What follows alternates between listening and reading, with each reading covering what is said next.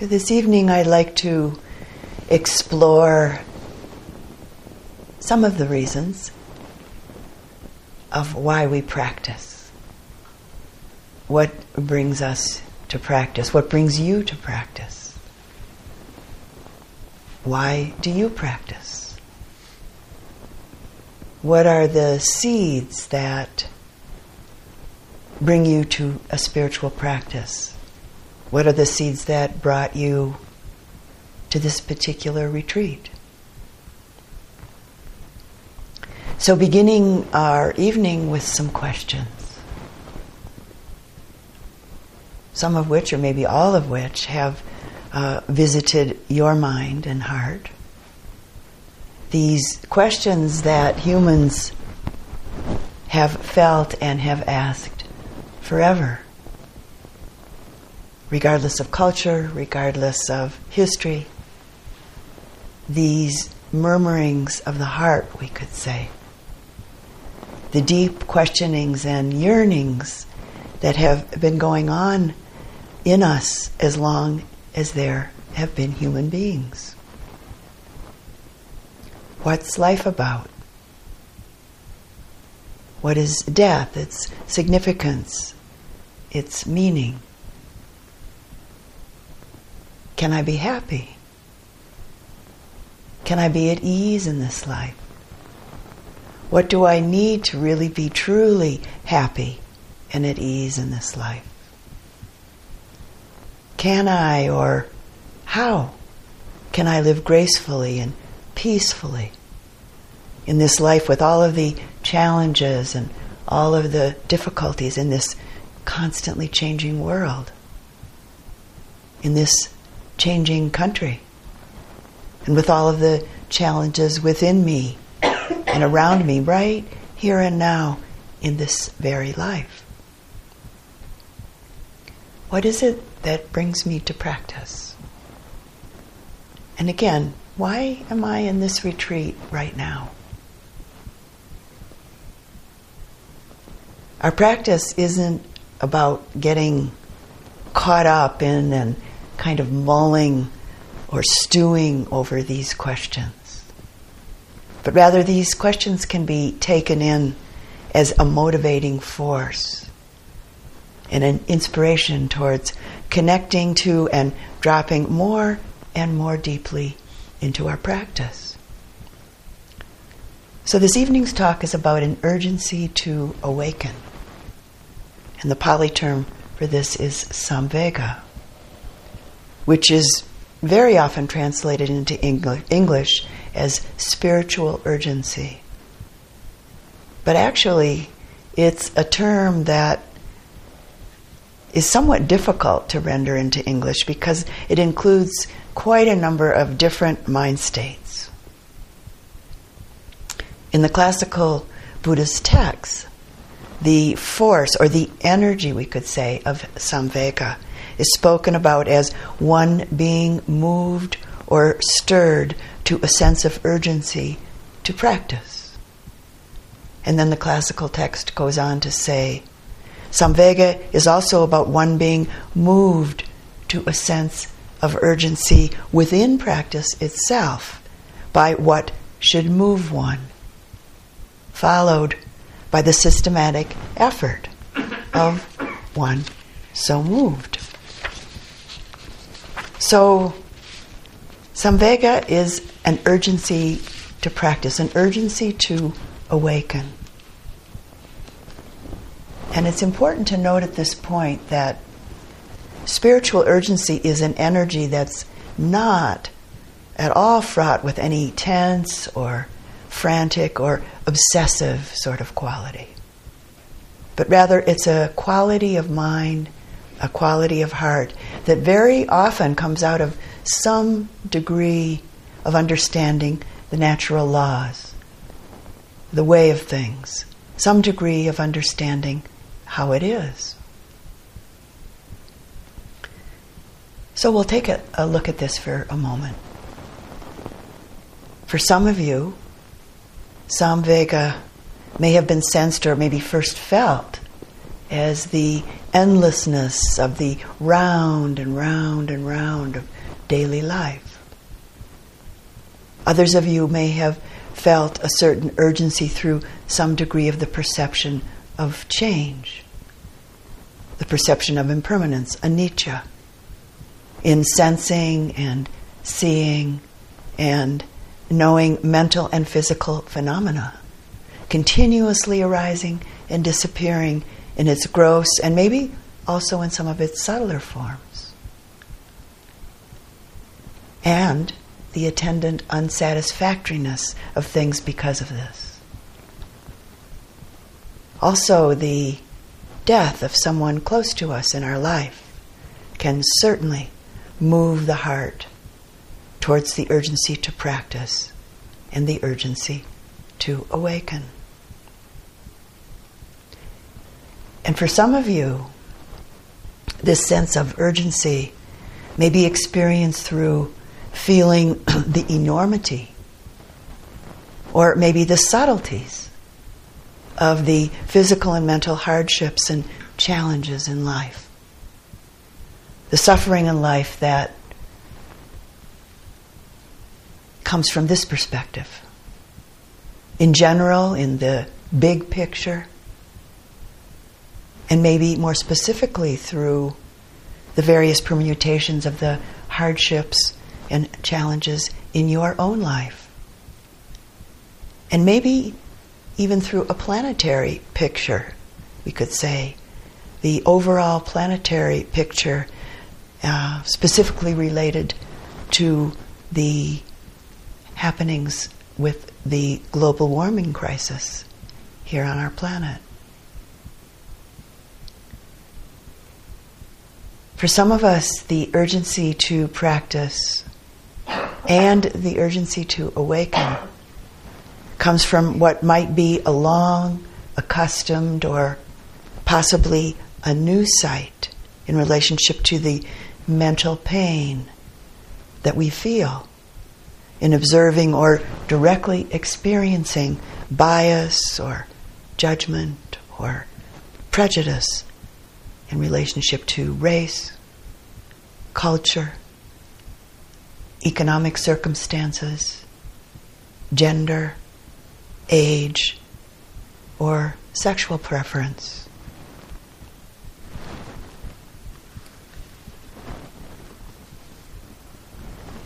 Along with any of these experiences and the accompanying mental pain you may also have experienced a vague, or maybe not so vague, sense that it doesn't really have to be this way.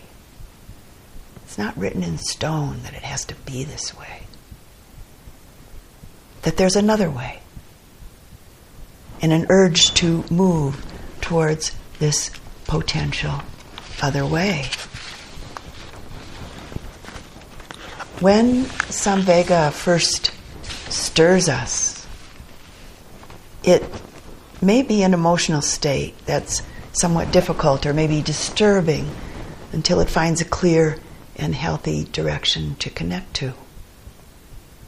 One of the wonderful attributes of this stirring energy is that itself has the power to move us in a clear and healthy way towards finding a wholesome direction to connect to.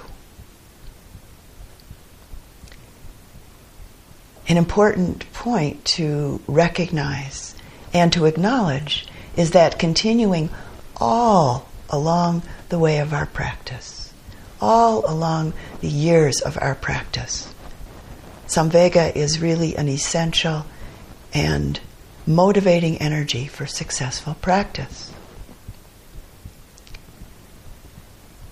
From my own experience, I would describe Samvega as an experience of being stirred and being inspired to a sense of spiritual urgency by the phenomena that goes on within my own body mind process and by the phenomena that goes on in the world around me.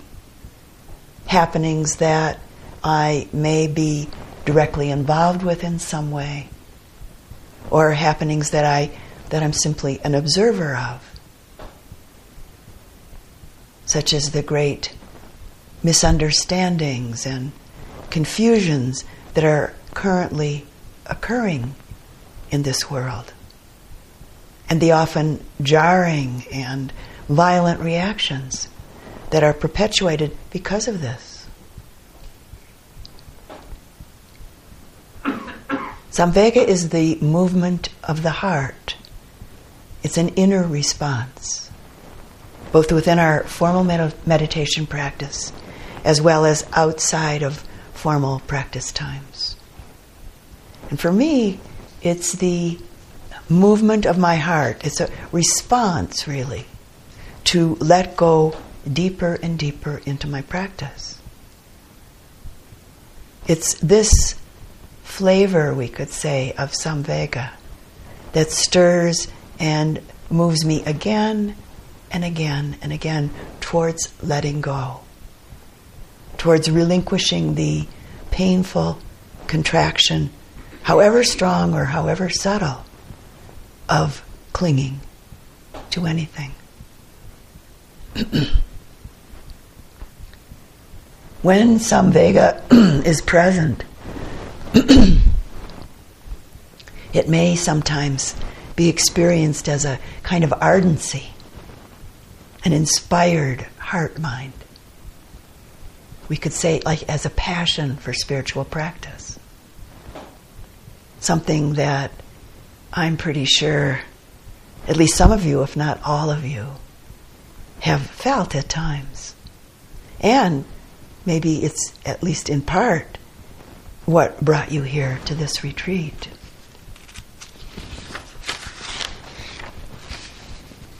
As a Dhamma teacher, your ardency and your sincerity in and with your practice moves and inspires me again and again. And I think it's safe to say that this is true for all of the people that I've had the honor to teach with. This is one of the really wonderful aspects of all of us here right now. Dhamma students, yogis, and in this case, just one teacher. It's one of the wonderful aspects of living in a practice community such as this, even if it's just for a short while. We really do move and inspire each other to deeper and deeper levels of practice.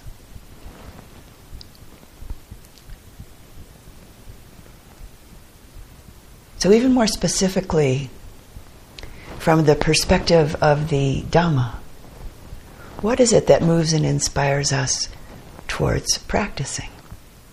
And what along the way of our practice keeps urging us and moving us towards sustaining and deepening our practice?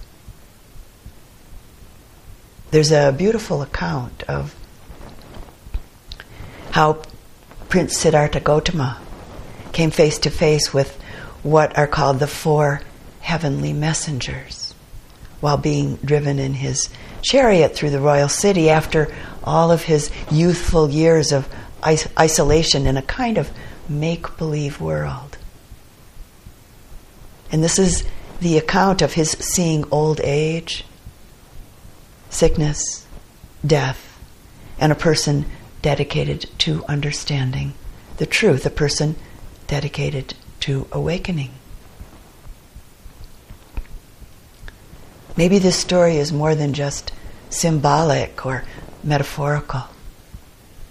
Considering the possibility that these four messengers, these four very common events of life old age, sickness, death, and though not so common in our time and culture, the many quite obvious truth seekers that were so much a part of the time and culture that Siddhartha grew up in. Considering the possibility that the great and ripe mind of young Siddhartha on those morning chariot rides saw and experienced these very common aspects of life much more deeply than had ever occurred for him before. And to such a degree that he was urgently moved to leave the riches and the ease and the comfort of his existence to search for the true nature of life. He was profoundly touched during those few chariot rides by the overt physical and mental challenges and hardships, the suffering in life that he witnessed as he took in these four very common events of life.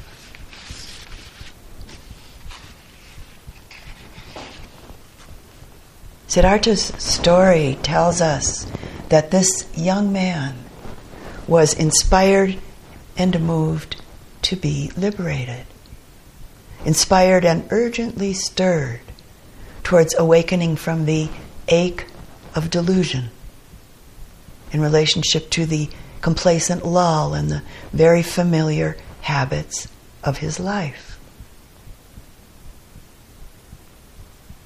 And isn't it really the same case for us? That most of the time, with the many times that we've seen these same messengers in our own life, both outwardly and inwardly, we've reacted, reacted, breaking that word down, reacted, by ignoring them or by distracting ourselves in myriad ways, by where and how we spend our time so, for instance, all of the various ways we react by what we do to the various aspects of our aging bodies. Consider that. Or maybe we've reacted to these messengers by pretending or believing something else is happening. Until somehow at least one of these messengers touches us so deeply that we respond instead of react. And we respond, in fact, in a similar way as did Siddhartha, by being moved and inspired to seek a path of truth and wisdom. We're somehow stirred at some point to walk a different path than by constantly feeling overrun with sadness or anguish or fear or being contracted with, within emotional states of attachment or anger or confusion in relationship to the natural occurrences of life.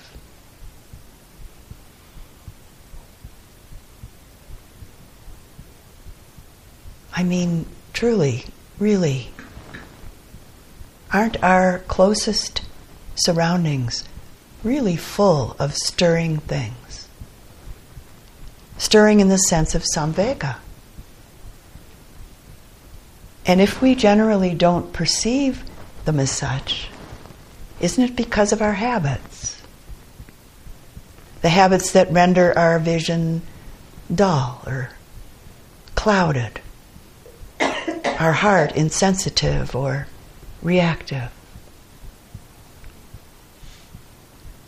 And this can even happen in relationship to the Buddhist teachings.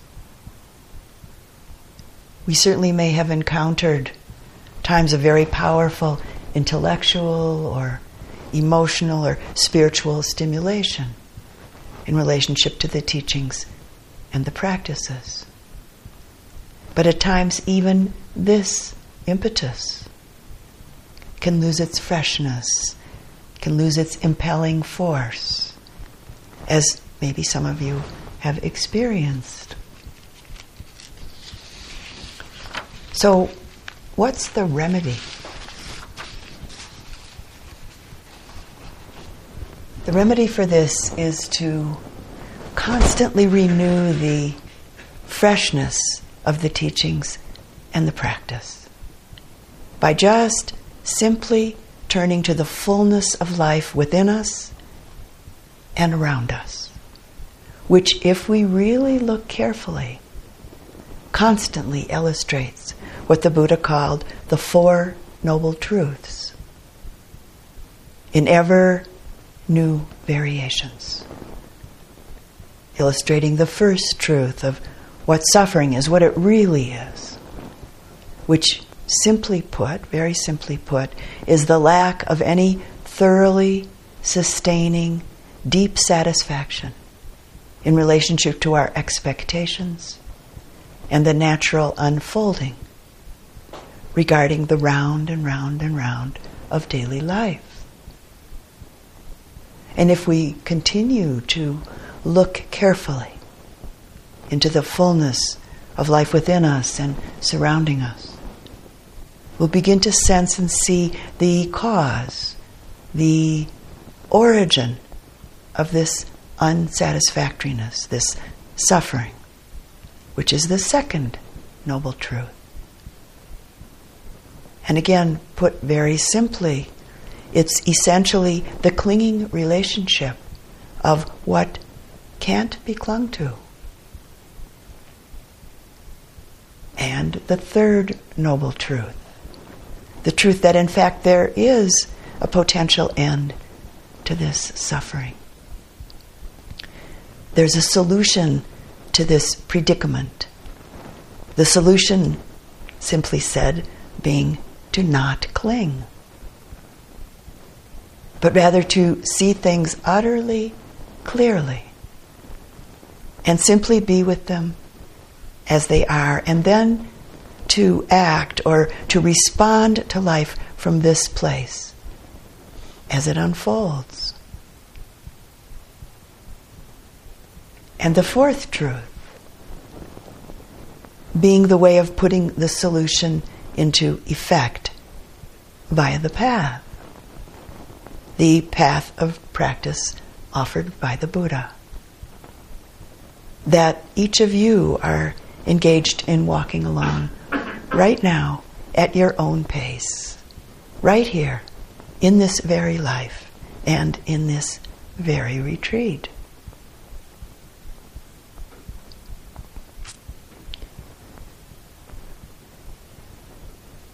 as some of you have experienced, and sometimes maybe quite unexpectedly, a degree of understanding of one or more of these truths can show up, for instance, with what might be a fresh seeing of our habitual reactions of maybe fear or anger or grief or maybe yearning and clinging. And the self identification that's embedded in each of these habitual reactive patterns.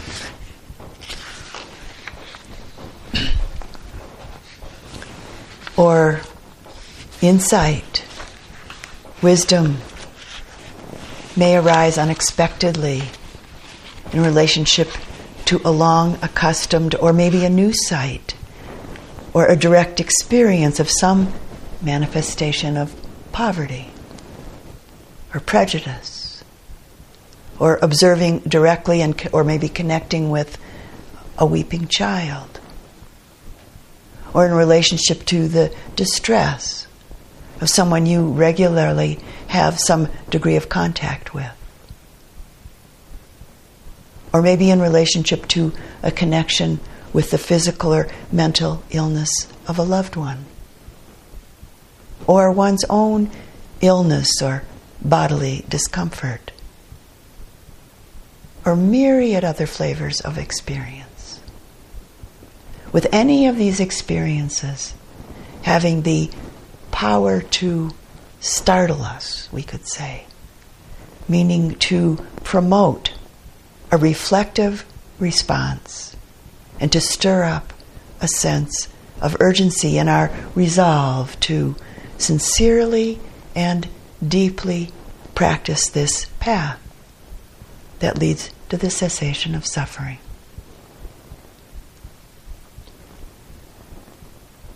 Through seeing and sensing our own experiences of body and mind directly,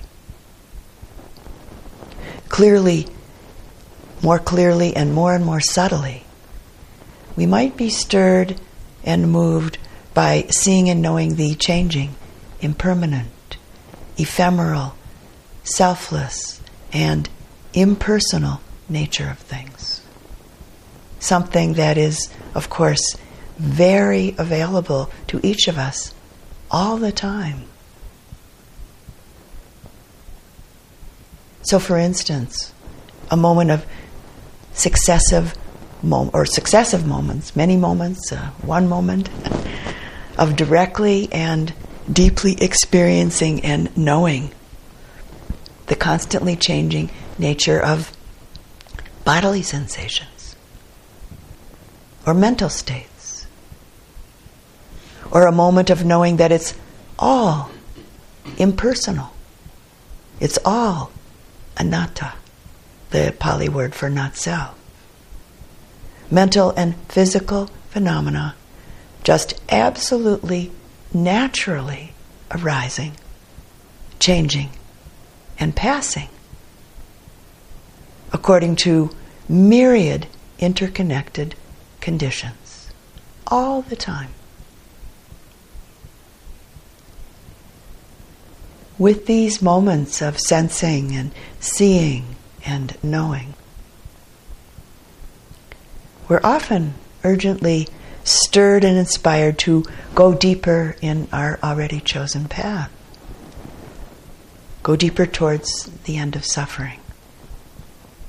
Or, depending on circumstances, to recommit to our practice. Samvega asks us, we could say, to step out of our everyday, ordinary, conditioned habits to step out of our conditioned inertia.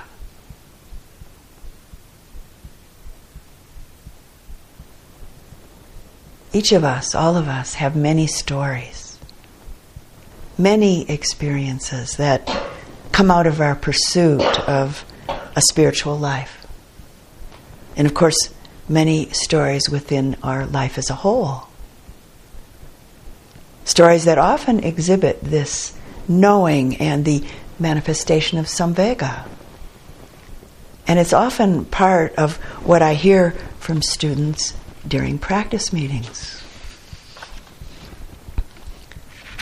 there are a number of wonderful stories and dialogues in the suttas telling of the Buddha's disciplines, disciples, excuse me, disciplined disciples, being stirred up towards practicing with a more vital spiritual urgency. And the stirring being done by the Buddha, or the stirring being done by one of the arhants, one of his enlightened disciples, or the stirring being done by one of the practicing devas. And in case you're not familiar uh, or don't know very much about devas, devas are beings whose practice has brought them to be dwelling for lengths of time, sometimes very long lengths of time, in beautiful states, but who aren't yet awakened, aren't yet enlightened, aren't yet completely free of suffering, aren't yet completely free of dissatisfaction.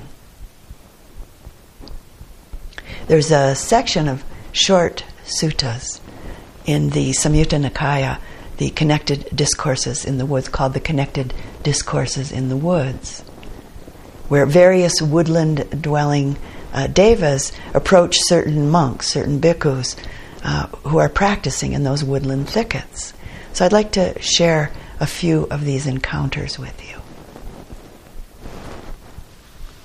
On one occasion, a certain bhikkhu was dwelling among the Kosalans in a certain woodland thicket.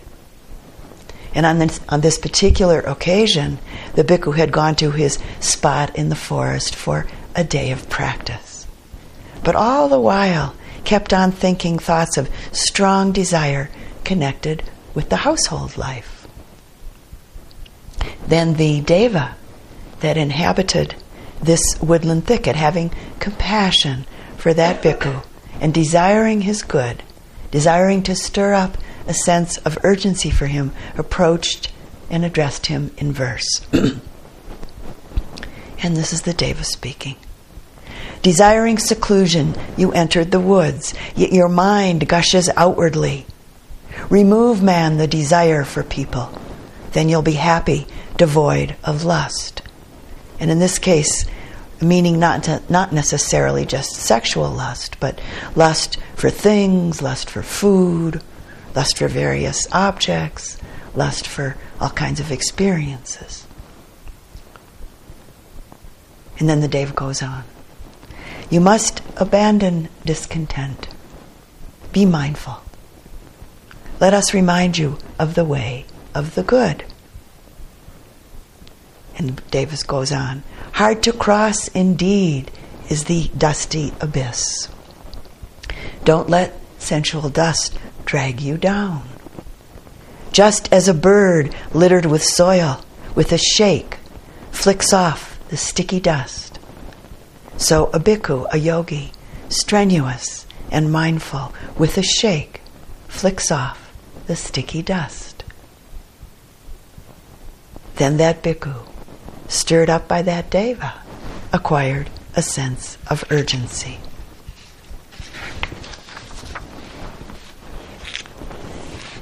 The next dialogue takes place shortly after the Buddha's parinibbana, after his death.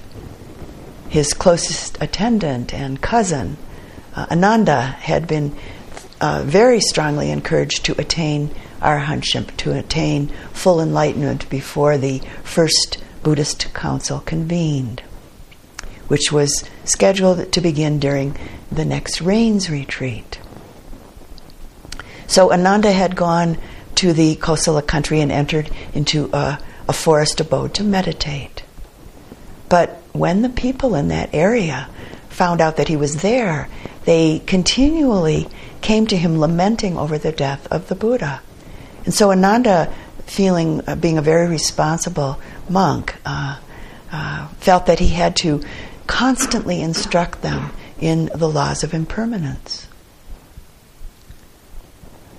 the forest dwelling deva uh, there in that forest, in that area, aware that the upcoming Buddhist uh, council could succeed only if Ananda attended it as a, uh, an arhan, a fully enlightened being, came to provoke and to inspire him to resume his meditation practice. And so this is the sutta. On one occasion, the Venerable Ananda was dwelling among the Kosalans in a certain woodland thicket.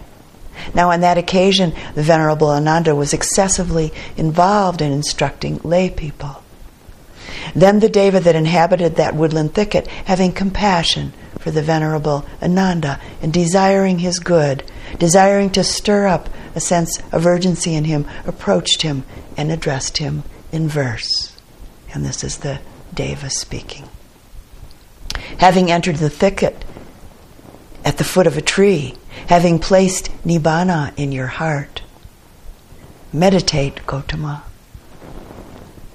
Now, because Ananda was the Buddha's cousin, he had the same family name of Gotama, so that's why the Deva called him Gotama.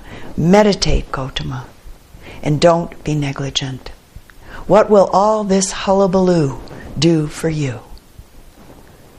Then the Venerable Ananda, stirred up by that deva, acquired a sense of urgency.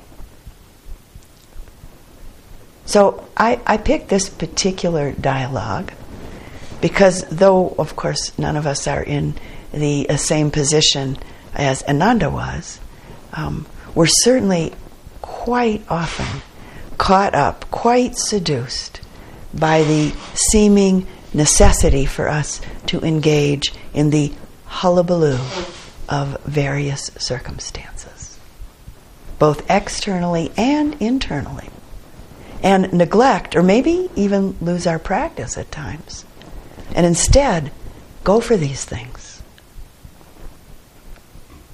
So to me, this this little verse beautifully and very clearly points out the importance of keeping your priorities straight and clear. Not, of course, to the neglect of what needs to be attended to, but to know when you're seduced unnecessarily and maybe even inappropriately into the hullabaloo.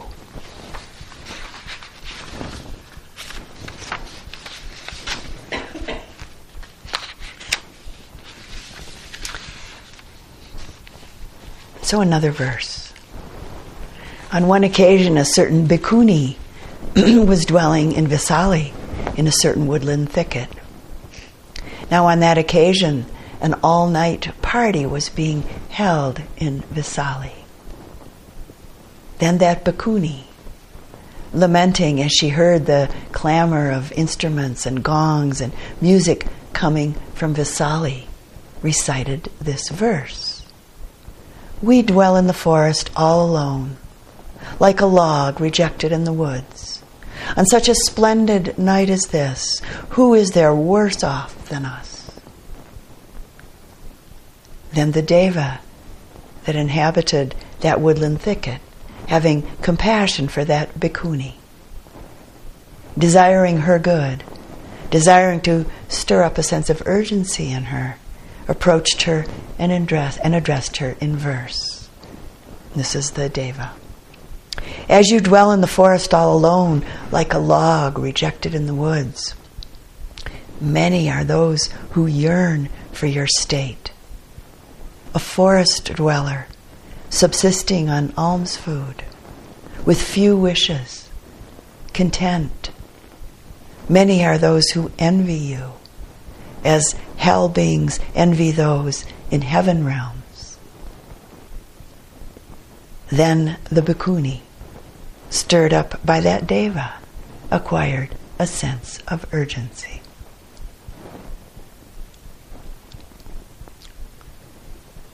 The next verse is regarding, regarding a, a bhikkhu, a monk, who continued thinking thoughts of ill will and harming, as well as potent thoughts of sensuality while he was practicing in the woods one day. The Deva, who also inhabited this same woodland, out of much compassion and wishing to stir up samvega in him, spoke these verses to the bhikkhu. Because of attending carelessly, you, sir, are eaten by your thoughts having relinquished the careless way, meaning having relinquished, having let go of attending to things as permanent, as self, as desirable because they're pleasurable, having relinquished the careless way, you should reflect carefully, meaning attending to the true nature, the true characteristics, with a very careful attention in Pali, the word is yoniso manasikara. Attending as to things as impermanent, as not self, and thus unsatisfactory in nature. And then the Deva goes on to say, by basing your thoughts on the teacher, and in this case, the Buddha, on the Dhamma, and on the Sangha, and on your own virtues, you surely will attain to gladness and rapture and happiness as well. And then when you're suffused with gladness, you'll make an end to suffering. Then the bhikkhu, stirred up by that deva, acquired a sense of urgency.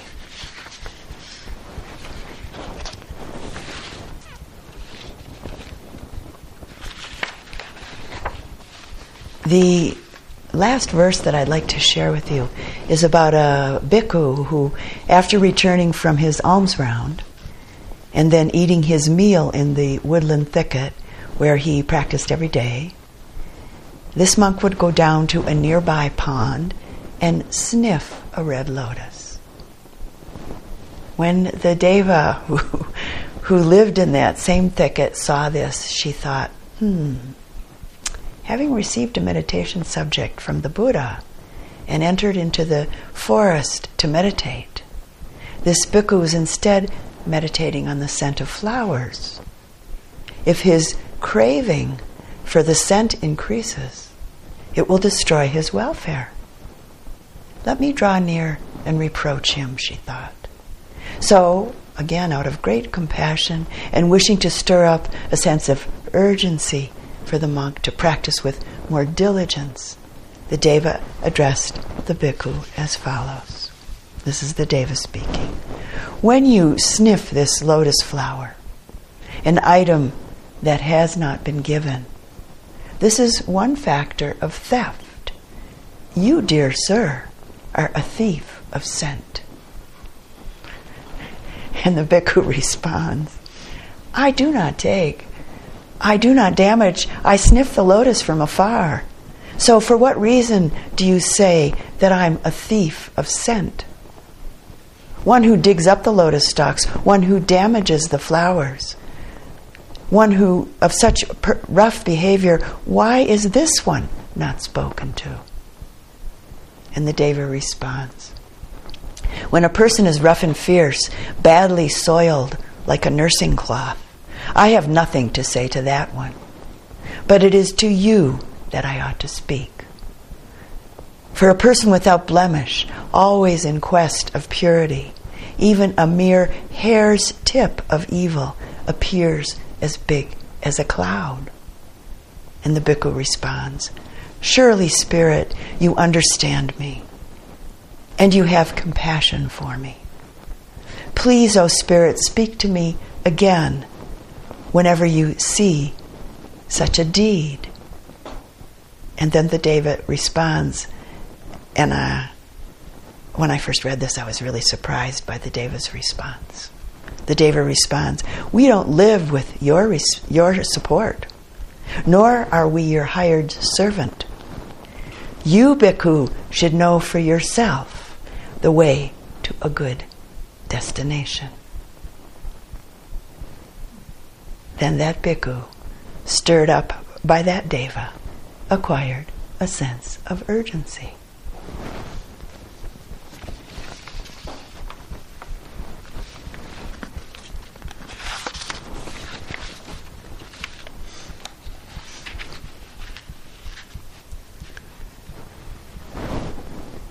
So it seems that amongst those of us then and now, those who over 2,500, 2,600 years ago were devoted to the teachings and the practices of the Buddha, and those of us right here and now, it seems that things haven't changed very much. Our human predicament crosses time and cultures. the teachings are really timeless. The solution that the Buddha offers to our karmic predicament is as relevant today as it was in India when these verses were originally spoken. When Samvega is kept alive or renewed in various ways and to varying degrees, we experience a release of energy, virya in Pali, and courage. Energy and courage that helps the development and the blossoming of the heart qualities of faith, saddha in Pali, and confidence, pasada in, in Pali.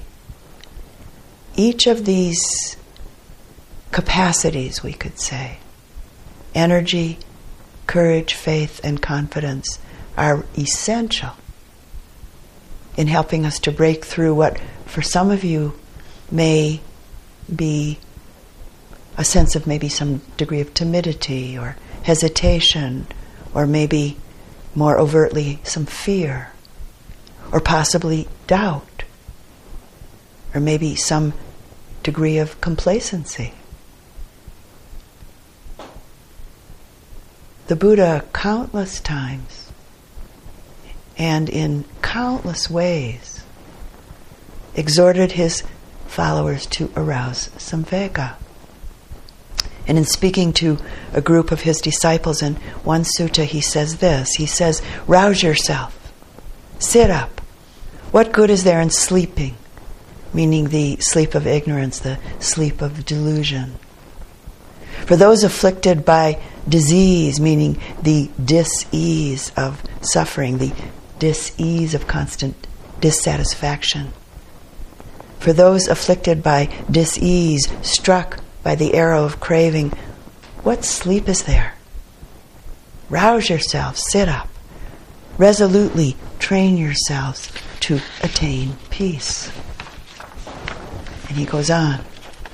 Go beyond this clinging to the pleasures of the six sense doors to which humans and most devas are attached and which they seek. Don't waste your opportunity. When the opportunity has passed, they sorrow when consigned to the realms of suffering, confusion, and anguish. And then he says, negligence is a taint and so is the greater negligence growing from it. By earnestness and understanding, withdraw the arrow.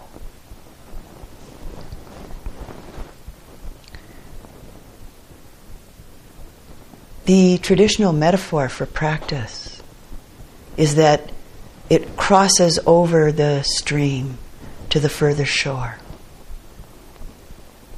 the Buddhist attitude toward life is about keeping one foot, so to say, out of the mainstream and on the ground, the ground of spiritual urgency.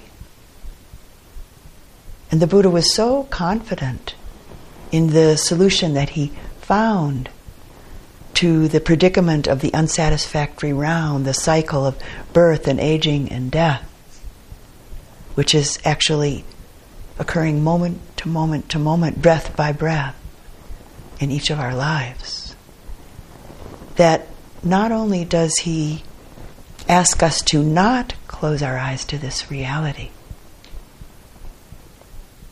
we're asked to also engage in a moment to moment observation of this cycle and to be completely honest with ourselves in the process. the Buddha's confidence was so clear and so strong that he called the reality of this unsatisfactory round the First Noble Truth. Which, from this perspective, we could say is really a gift that confirms some of our most sensitive and our most direct experiences of things.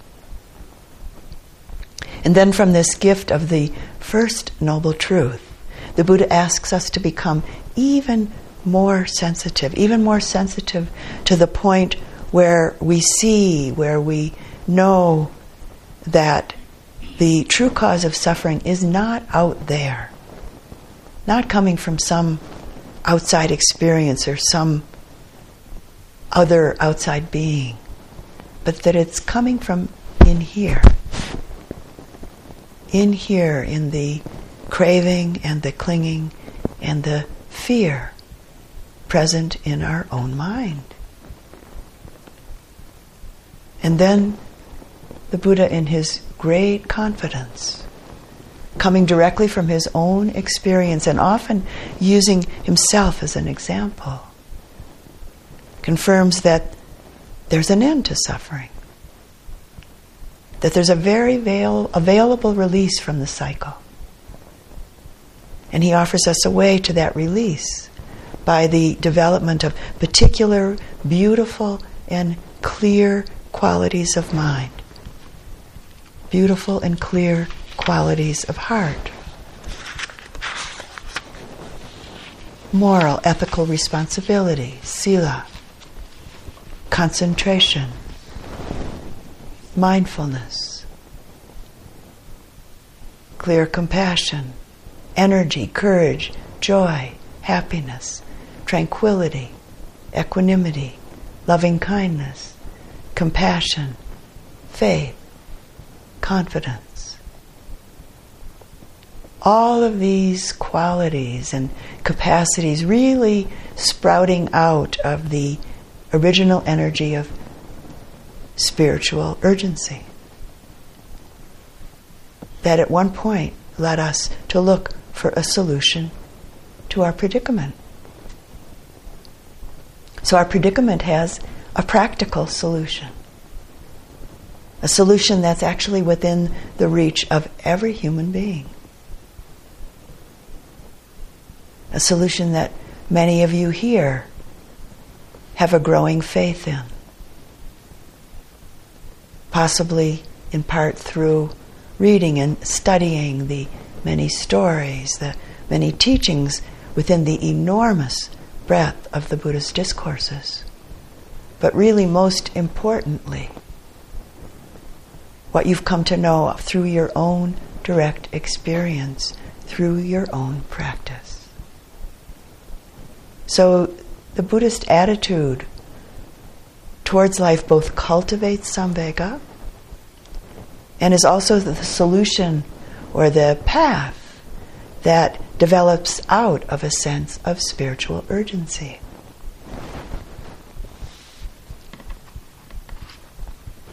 As our faith in the solution to our predicament grows, as it develops and as it deepens, for many of us, it, in a sense, is what gives us the energy to live.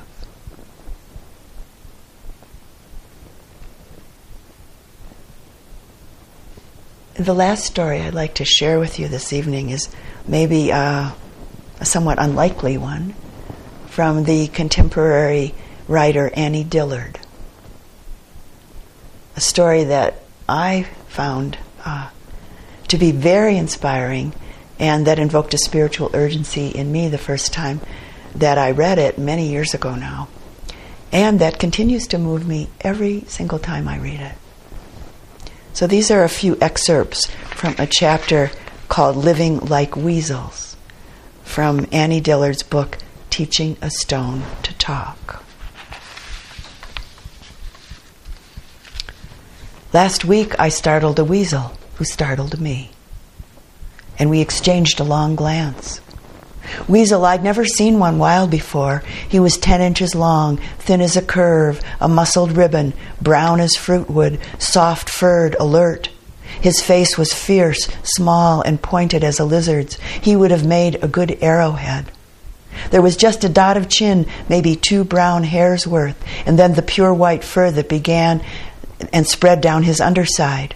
He had two black eyes I didn't see any more than you see a window. The weasel was stunned into silence, and he was emerging, as he was emerging from beneath an enormous, shaggy, wild rose bush four feet away. I was stunned into stillness, twisted backward on the tree trunk. Our eyes locked, and someone threw away the key. Our look was as if two lovers or deadly enemies met unexpectedly on an overgrown path when each had been thinking of something else. A clearing blow to the gut it was also a bright blow to the brain, or a sudden beating of brains with all the charge and intimate grate of rubbed balloons. It emptied our lungs, it felled the forest, moved the fields, fields and drained the pond. The world dismantled and tumbled into that black hole of eyes. He disappeared. That was only last week, and I already don't remember what shattered the enchantment I think I blinked. I think I retrieved my brain from the weasel's brain and tried to rem- memorize what I was seeing. And the weasel felt the yank of separation. I waited motionless, my mind suddenly full of data and my spirit with pleading. But he didn't return.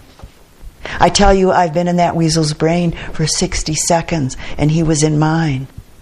Brains are private places muttering through unique and secret tapes. But the weasel and I both plugged into another tape simultaneously for a sweet and shocking time. Can I help it if it was a blank? I would like to learn or remember how to live. I don't think I can learn from a wild animal how to live in particular, but I might learn something of the purity of living in the physical senses and the dignity of living without bias or motive. The weasel lives in necessity, and we live in choice, hating necessity, and dying at last ignobly in its talons. I would like to live as I should, and I suspect that for me the way is like the weasel's, open to time and death painlessly, noticing everything, remembering nothing, choosing the given with a fierce and pointed will. I remember muteness as a prolonged and giddy fast, where every moment is a feast of utterance received Time and events are merely poured, unremarked, and ingested directly, like blood pulsed into my gut through a jugular vein. We can live any way we want. People take vows of poverty, chastity, and obedience, even of silence, by choice. The thing is to stalk your calling in a certain skilled and supple way, to locate the most tender and live spot and plug into that pulse. This is yielding, not fighting. A weasel doesn't attack anything. A weasel lives as it's meant to, yielding at every moment to the perfect freedom of single necessity. I think it would be well and proper and obedient and pure to grab your necessity and not let it go. To dangle from it, dangle from it limp wherever it takes you. Then even death, where you're going no matter how you live, cannot you part. Seize it and let it seize you up aloft even till your eyes burn out and drop. Let your f- musky flesh fall off in shreds and let your very bones unhinge and scatter. Over fields and woods, lightly, thoughtless, from any height at all, from as high as eagles. I would like to learn or remember how to live.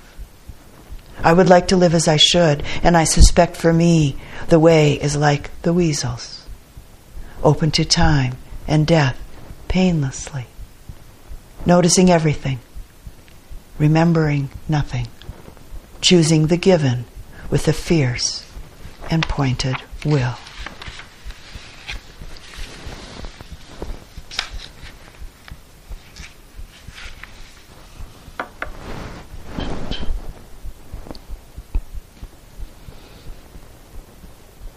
In light of Samvega, it feels appropriate actually to share some of the Buddha's last words just before his death.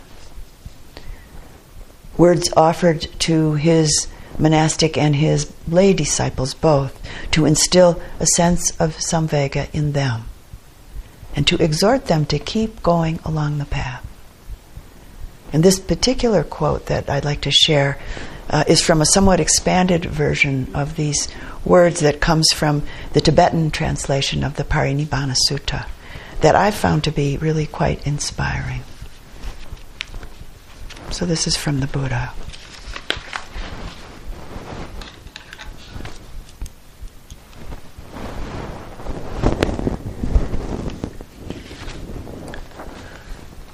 O bhikkhus, bhikkhunis, do not grieve even if I were to live in the world for as long as a kalpa, our coming together would have to end. You should know that all things in the world are impermanent, are of a nature to decay. Coming together inevitably means parting. Do not be troubled, for this is the nature of life.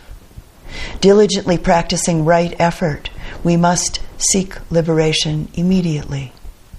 Within the light of wisdom, destroy the darkness of ignorance. Nothing is secure. Everything in this life is precarious. Always wholeheartedly seek the way of liberation. All things in the world, whether animate or inanimate, are characterized by disappearance and instability. Stop now. Do not speak. Time is passing. I'm about to cross over. This is my final teaching.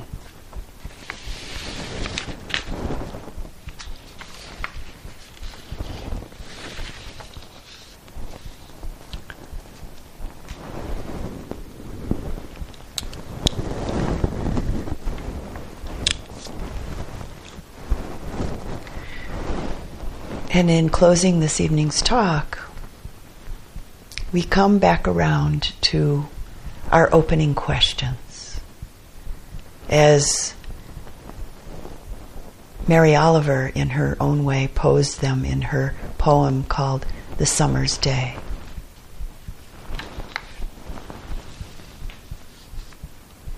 Who made the world? Who made the swan and the black bear? Who made the grasshopper? This grasshopper, I mean. The one who has flung herself out of the grass, the one who is eating sugar out of my hand. Who is moving her jaws back and forth instead of up and down, who is gazing around with her enormous and complicated eyes. Now she lifts her pale forearms and thoroughly washes her face. Now she snaps her wings open and floats away. I don't know exactly what a prayer is. I do know how to pay attention. How to fall down into the grass, how to kneel down in the grass, how to be idle and blessed, how to stroll through the fields, which is what I have been doing all day. Tell me, what else should I have done? Doesn't everything die at last and too soon? Tell me, what is it you planned to do with your one wild and precious life?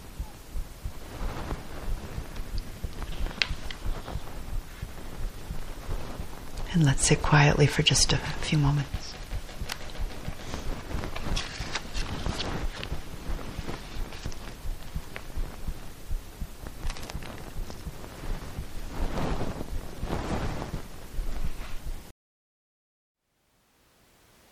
Thank you for listening. To learn how you can support the teachers and Dharma Seed, please visit dharmaseed.org slash donate.